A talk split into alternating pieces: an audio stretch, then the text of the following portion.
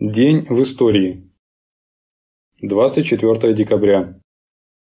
24 декабря 1865 года был основан Куклус-клан. Это ультраправая террористическая организация в США, выступающая за превосходство белых. В середине 20 века Куклус-клан выступал также против американских католиков, чернокожих и коммунизма.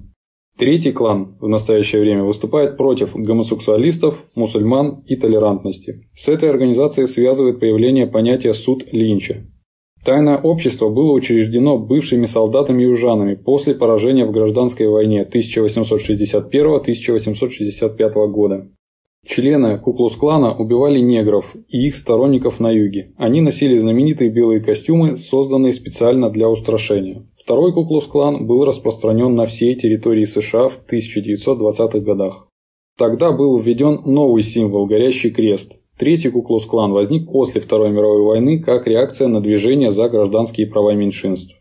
Капитализм порождает национальные государства, а с ними национальный эгоизм или шовинизм. Более того, мелкобуржуазная идеология предполагает деление людей на высших, богатых капиталистов успешных и низших, рабочих, бедных.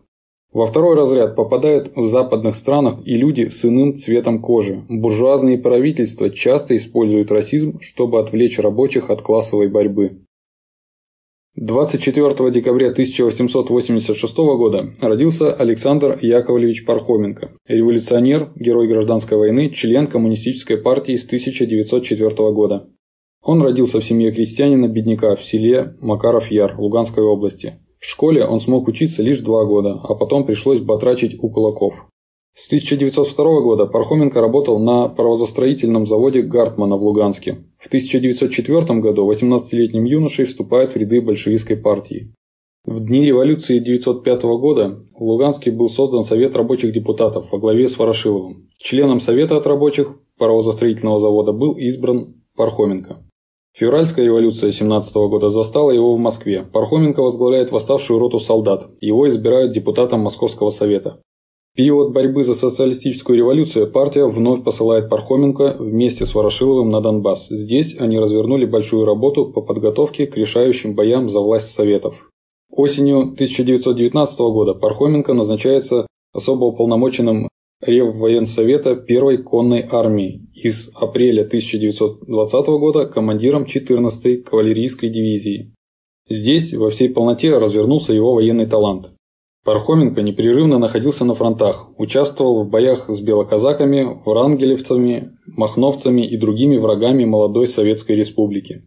В январе 1921 года, преследуя бандитов, Пархоменко оторвался от своей части и, Далеко зайдя вперед на тачанке, неожиданно попал в расположение бандитов. В жестокой схватке он пал смертью храбрых. 24 декабря 1900 года. Выходит в свет первый номер легендарной революционной марксистской нелегальной газеты «Искра». План издания общерусской марксистской газеты сложился у Ленина еще в сибирской ссылке. Газета призвана была отстоять марксизм в борьбе против ревизионизма и экономистов, заложить идейные и организационные основы пролетарской партии. Приехав в Швейцарию летом 1900 года, Ленин начал переговоры о совместной работе с группой освобождения труда. В редакцию будущей газеты вошли Ленин, Плеханов, Мартов, Аксельрод, Засулич и Потресов.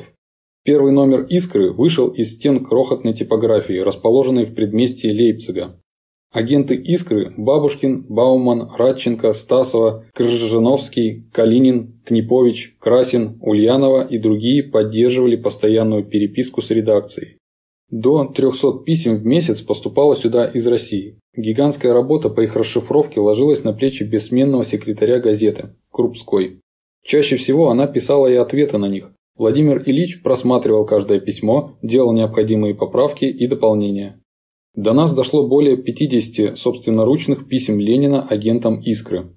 Спрос на «Искру» был так велик, что его не могла удовлетворить даже хорошо налаженная транспортировка из-за границы. Ленин поставил задачу организовать перепечатку газеты в России.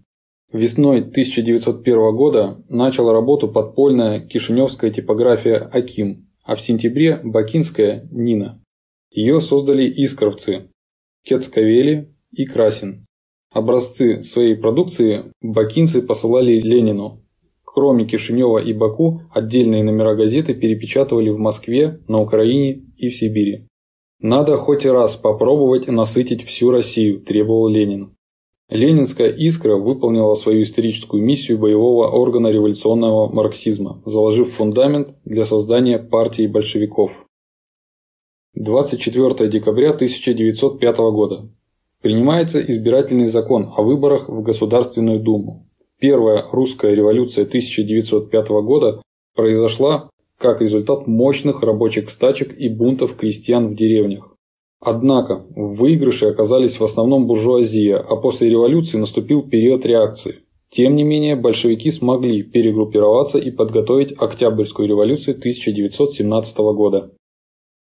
24 декабря 1917 года. В Харькове состоялся первый всеукраинский съезд Советов, на котором преобладают большевики. 25 декабря съезд провозгласил Украину Советской Республикой, Республикой Советов рабочих, солдатских и селянских депутатов и избрал Всеукраинский ЦИК.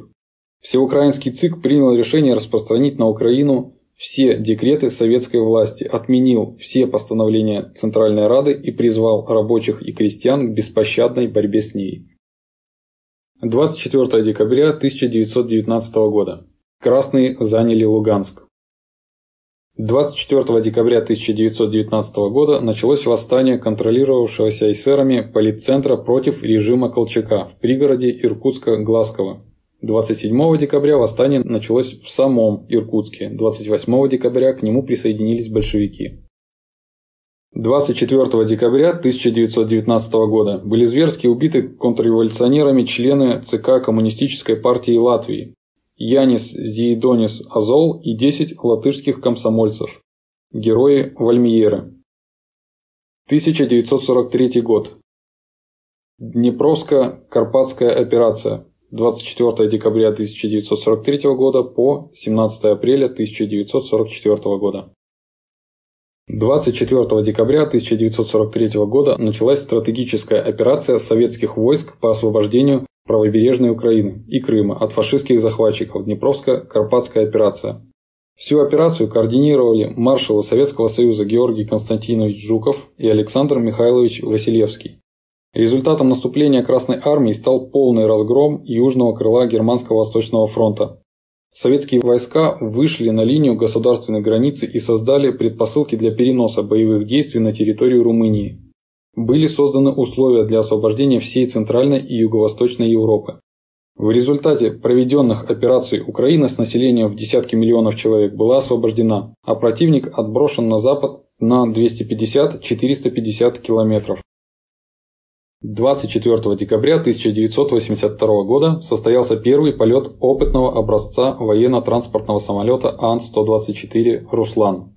Это был тяжелый дальний транспортный самолет разработки опытно-конструкторского бюро имени Олега Константиновича Антонова. Самолет Ан-124 «Руслан» создавался в первую очередь для воздушной транспортировки мобильных пусковых установок межконтинентальных баллистических ракет а также для проведения крупномасштабных десантных воздушных перевозок личного состава и тяжелой боевой техники. Также самолет предназначался и для крупнотоннажных перевозок в интересах народного хозяйства. Самолет был востребован в мире и в России, но в 2004 году его производство не выдержало судьбоносных реформ и было прекращено.